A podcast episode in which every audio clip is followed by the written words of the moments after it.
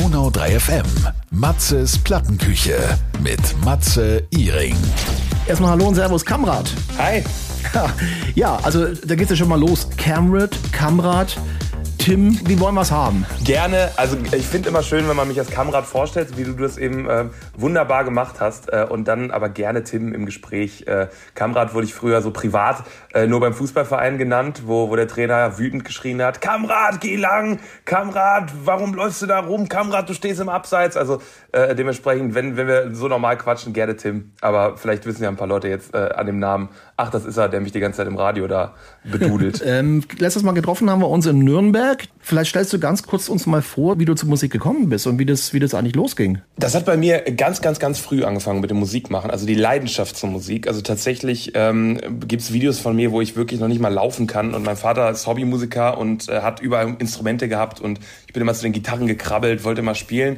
Und da gibt's ein Video an meinem vierten Geburtstag, ähm, wo ich meine erste Gitarre bekommen habe, wo es dann losgegangen ist. Da hatte ich so ein kleines wie so ein Plastikmikrofon mit so einem Stativ, wo unten so eine Box drin war. Und das heißt, es war schon immer so ein bisschen mein Traum, aber so richtig angefangen, die Karriere zu verfolgen, habe ich äh, nach der Schule. Und dann ging das erstmal so ein bisschen auf und ab und äh, für vier Jahre, ähm, bis es dann an einem Punkt war, wo ich nicht genau wusste, wie es weitergeht. Dann kam der Neustart mit Kamrat, also statt Tim Kamrat. Und ähm, ja, jetzt bin ich wahnsinnig dankbar dafür, dass ich äh, das äh, auf irgendwie machen darf. Das ist echt krass. Ja, natürlich äh, kannst du auch sein. Vor allem, wenn man die letzten eineinhalb, zwei, drei Jahre hernimmt, da ist ja wirklich auch bei dir in der relativ kurzen Karriere viel passiert. Ähm, du hast das Management Plattenfirma gewechselt und vieles mehr. Und äh, ja, und heute stehst du da, als wenn du diesen Job schon seit gefühlt 100 Jahren machst. Ne? Das ist krass.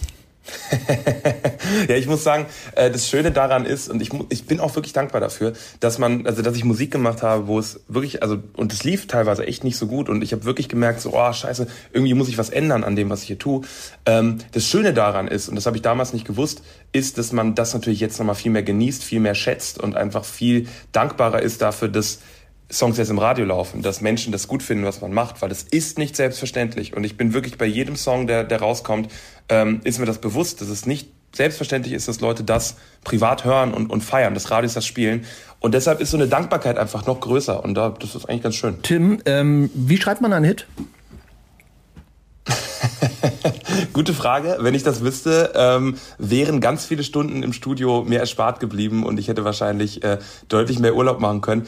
Äh, tatsächlich glaube ich, dass es nicht das Rezept gibt für einen Hit. Es gibt so ein paar Dinge, die natürlich irgendwie wichtig sind, ne? Und das ist eine definitiv eine eingängige Melodie, die aber kombiniert, finde ich, mit einer Textaussage sein muss, die man sich erstens merken kann und zweitens, die irgendwie was in einem auslöst und die man nicht schon hundertmal gehört hat, weil das ist ja auch das Problem. Wir haben so viele Songs, die jeden Tag rauskommen da, sich nicht zu wiederholen, ist ja das Schwierigste. Und ähm, ich glaube, das alles kombiniert mit dem richtigen Zeitpunkt, mit äh, naja, dem, dem richtigen Zeitgeist, das ergibt dann einen Hit. Ich glaube, man kann ihn nicht schreiben, sondern ein Hit muss von den Menschen gemacht werden, weil er ja gehört werden muss. Und äh, letztlich entscheiden nicht wir Songwriter und Musiker, was der Hit ist, sondern einzeln allein die Hörerinnen und Hörer. Und das ist ehrlich gesagt auch ganz schön. Wie war es bei I Believe? Bei I Believe war das das erste Mal, dass ich versucht habe, nicht einen Hit zu schreiben. und das war das erste Mal, dass mir gelungen ist. Es ist wirklich verrückt, aber es ist wirklich ganz genau so. Äh, ich bin, ich arbeite jetzt seit äh, einigen Jahren mit den Jungs, mit denen ich den Song geschrieben habe und äh, habe kurz davor gesagt, äh, ich möchte jetzt nur noch mit denen arbeiten. Das ist jetzt mein festes Songwriting-Team, mein festes Produktionsteam. Wir schreiben alles zusammen. Ich bin wirklich jeden freien Tag im Studio und äh, die wohnen bei mir um die Ecke und ist wirklich richtig freundschaftlich. Und wir haben uns wirklich ins Studio eingesperrt und haben wirklich die Musik gemacht, auf die wir Lust hatten. Also überhaupt nicht drüber nachgedacht, was das werden kann. Und wie das manchmal so ist, ist es dann eben ein bisschen anders geworden als vieles andere. Und trotzdem scheint es ja irgendwie eine Melodie oder einen Text gehabt zu haben, der mit Leuten resoniert hat.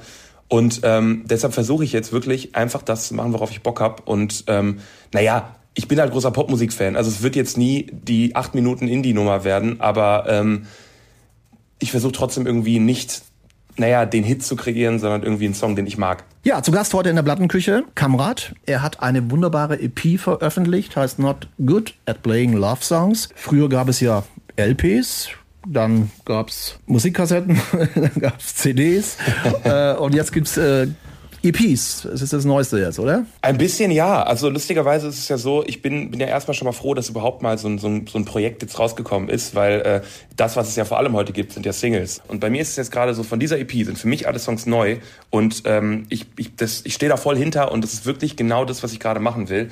Und deshalb finde ich das ganz schön, dass man das so spontan und schnell releasen kann. Das Gefühl für dich, Tim, als du zum ersten Mal I Believe im Radio vielleicht zwischen Robbie Williams und David Guetta gehört hast, wie war das?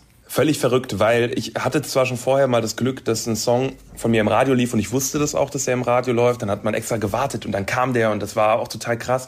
Bei I Believe war es das erste Mal so, dass ich spontan gehört habe. Das heißt wirklich ohne es zu wissen. Ich bin einfach Auto gefahren und dann, wie du gerade sagtest, wirklich zwischen Robbie Williams und David Guetta lief dann mein Song. Ganz selbstverständlich, für viele Leute wahrscheinlich.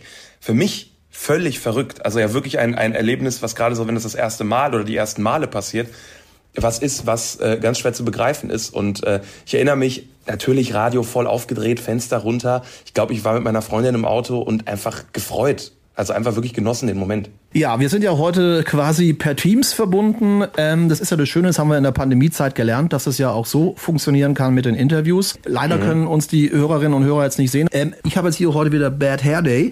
Bei dir ist es ja so, die meisten Menschen haben ja immer, die meisten Jungs, muss man sagen, diesen Undercut. Du hast ja eine, im positiven Sinne, eine richtige tolle Matte. Also du, bei dir, bei dir sieht man auch nicht irgendwie, dass da hinten was noch rauskommt. Bei mir die Kniescheibe schon hinten und so. Aber das ist volles Haar. Ist dir gegeben, Tim. Wahnsinn. Also erstmal, erstmal ist das hier völliges Understatement von dir, weil äh, das ist natürlich völliger Quatsch, dass du hier ein Bad Hair Day hast oder sowas. Also das unterschreibe ich nicht. Aber ich muss sagen, ich kann, ich, also ich versuche die Zeit, äh, in der ich ähm, äh, dieses, dieses lockige, volle Haar noch habe, einfach zu genießen. Und ich muss auch sagen, der Grund, warum ich die Haare so trage, ist auch, dass mir einfach ganz kurze Haare nicht stehen. Ich habe einen unfassbar großen Kopf das, das sieht man meistens nicht, weil ich bin auch recht groß und so, aber es ist wirklich melonenartig und das heißt, wenn die Haare sehr kurz sind, fällt das extrem auf und dann sehe ich wirklich aus wie so ein Pfannkuchenkopf. Und ah, ja, dementsprechend ich kaschiere das so ein bisschen mit den Haaren. Ich sag dir, das ist, das ist mehr eine Lösung eines Problems als eine, als eine echte Style-Entscheidung. Aber ich freue mich, dass es äh, zumindest nicht so wirkt. Ja, das ist ja auch die andere Seite der Medaille alles Popstars oder eines Künstlers. Ähm, das eine ist natürlich seine Musik, die er liebt, die er macht, die er tut. Aber es gehört natürlich auch das Marketing, es gehört das Erscheinungsbild. Es ist ja weitschichtig, dieser Job. Ne? Also der ist ja, der wird ja nicht langweilig ja. wahrscheinlich. Ja. Nee, absolut. Also es ist auch das, das sehr, sehr Schöne auf der einen Seite ist ähm, als Künstler, dass man natürlich jetzt nicht nur im Studio sitzt und, und auch nicht nur auf der Bühne steht, sondern man hat so viele Sachen, die man, die man machen kann und, und der Tag ist immer, also jeder Tag ist irgendwie anders. Aber, was man echt sagen muss, ähm, das ist manchmal auch anstrengend und das, man würde auch lügen, wenn man sagt, dass alles immer nur Spaß macht. Zwar ist das das Beste, was es gibt für mich und ich bin so happy, dass ich das als meinen Job machen kann. Trotzdem gibt es Teile davon, die auch anstrengend sind und das, das kann ganz oft das Thema Social Media sein. Auch wenn ich dabei Spaß habe, ist es trotzdem so, dass wenn man gerade im Studio ist, man sich eigentlich darauf fokussieren will. Man weiß aber, naja, damit die Leute auch mitbekommen, was ich hier tue, muss ich das ja auch posten, muss das teilen, muss das irgendwie kreativ machen. Und Gott sei Dank habe ich mittlerweile auch da meinen Weg gefunden, wie mir das Spaß macht. Aber lange hat mich das gestresst. Und naja, letztlich ist es halt einfach so, manchmal ist es auch alles ein bisschen viel. Und das ist auch völlig in Ordnung, glaube ich, dass man sich dann manchmal zurückzieht und auch mal einen Tag Pause mit Musik macht. Weil äh, selbst das Schönste auf der Welt, wenn es zu viel ist, ähm, kann einen manchmal anstrengen. Die EP ist da, heißt Not Good at Playing Love Songs. Äh, warum spielst du nicht gerne Love Songs oder warum kannst du keine Love Songs spielen? Ich kann auf jeden Fall nicht gut die klassischen oder klischeehaften Liebeslieder schreiben und spielen und äh, fühle mich dabei auch nicht wohl, weil das einfach nicht authentisch zu mir passt. Ich bin nicht der der Mensch, der, der gerne Druck oder Erwartungen in solche Beziehungen reinbringt, weil ich habe das Gefühl, dass es oft der Killer ist und äh, ich möchte einfach ein bisschen Lockerheit haben, ich möchte ein bisschen Selbstironie, Augenzwinkern. Das ist das, was zu mir passt und deshalb habe ich gesagt, ich bin nicht so gut darin, das kitschige Liebeslied zu schreiben, sondern ich habe sechs Liebeslieder auf dieser EP, die alle ein bisschen anders Ich liebe dich sagen, als, äh, naja, das Klassische, was man vielleicht schon sehr oft gehört hat. Und ähm, das ist einfach das, was für mich authentisch ist. Und deshalb fand ich auch den Titel irgendwie ganz witzig. Du hast diesen Kamera-Sound, sage ich jetzt mal, kreiert, logischerweise. Du hast auch erzählt, das haben dir viele, viele Menschen dabei auch geholfen. Wie hast du das geschafft, diese Nische zu finden? Einfach lustigerweise darüber, es nicht zu hart zu versuchen. Ich habe ganz lange, ähnlich wie mit dem Hits schreiben, ganz lange versucht, einen Sound zu finden und habe wirklich komische Sachen ausprobiert, wo es dann viel zu übertrieben war. Und ähm, dann habe ich halt gemerkt, naja, ich mag elektronische Musik total gerne. Ich bin großer, großer Fan von elektronischer Musik. Ich produziere gerne selber Beats und kann aber sehr, sehr schlecht nur Schlagzeug spielen. Das heißt, ich muss ja irgendwie elektronisch die, die Drums programmieren. Und Ich bin aber eben quasi mit der Gitarre in der Hand habe ich Musik machen gelernt und das gehört für mich dazu und ich finde, das muss immer drin sein. Und dann haben wir es noch geschafft und da bin ich sehr, sehr glücklich drüber. Ich kann aber auch sagen, das war ein komplettes Versehen. Also sage ich hier wahrscheinlich zum ersten Mal irgendwo. Wir haben einen Vocal Sound kreiert, dieser Kamrad Vocal Sound mit einem sehr, sehr starken Effekt drauf, der Zufall war. Also wir haben I Believe äh, geschrieben und hatten eine Effektspur, wo auf, aus Versehen der, der also die, die, die Spur von dem Gesang reingerutscht ist. Und dann gab es diesen Sound und wir haben gesagt, oh, das klingt aber ganz spannend. Äh, vielleicht lassen wir das so. Und jetzt haben wir es in jedem Song drin und äh, die Chöre kommen noch dazu, die, die füllen das irgendwie auf.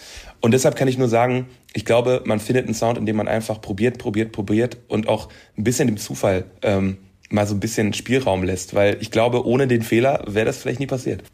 19 oder so trifft auch wirklich so Leute, die das ihr Leben lang schon machen und, und weltweit erfolgreich sind damit. Äh, und das war für mich halt einfach so ein Ding, wo ich gedacht habe, ach guck mal, und so schnell gehen leider zwei Stunden mit Matzes Plattenküche und Kamera zu Ende.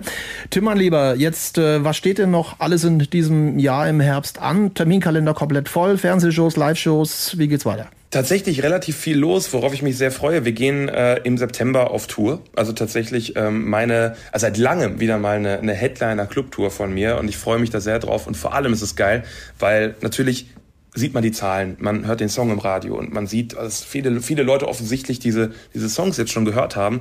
Aber die Leute kennenzulernen, zu quatschen, auch in so einer kleinen Clubatmosphäre zusammen zu feiern, das ist was ganz Besonderes. Und wir spielen nicht nur in Deutschland, sondern halt eben insgesamt in acht Ländern. Ähm, und das ist für mich halt verrückt, weil ich hätte nie gedacht, dass ähm, man mit einem Song oder mit zwei Songs irgendwie das schon schaffen kann. Und ich freue mich da sehr drauf, wirklich. Ähm, und dann ist es auf jeden Fall so ganz viel Songwriting, ganz viele Ideen auch schon in der Mache und äh, damit natürlich auch die, die zweite EP äh, nicht mehr so lange auf sich warten lässt. Ja, wir freuen uns auf die Tour im September. Alle Infos dazu natürlich bei dir auf Social Media, Facebook, Instagram, Snapchat und was es alles gibt. Ne? Überall. alles Gute dir und hoffentlich bis bald. Danke dir, bis bald. Donau 3 FM. Matzes Plattenküche mit Matze Iring. Immer Dienstag ab 20 Uhr und Samstag ab 18 Uhr. Präsentiert von Tenschert Immobilien. Wir sind mit über 30 Jahren Markterfahrung für euch vor Ort. www.tenschert.de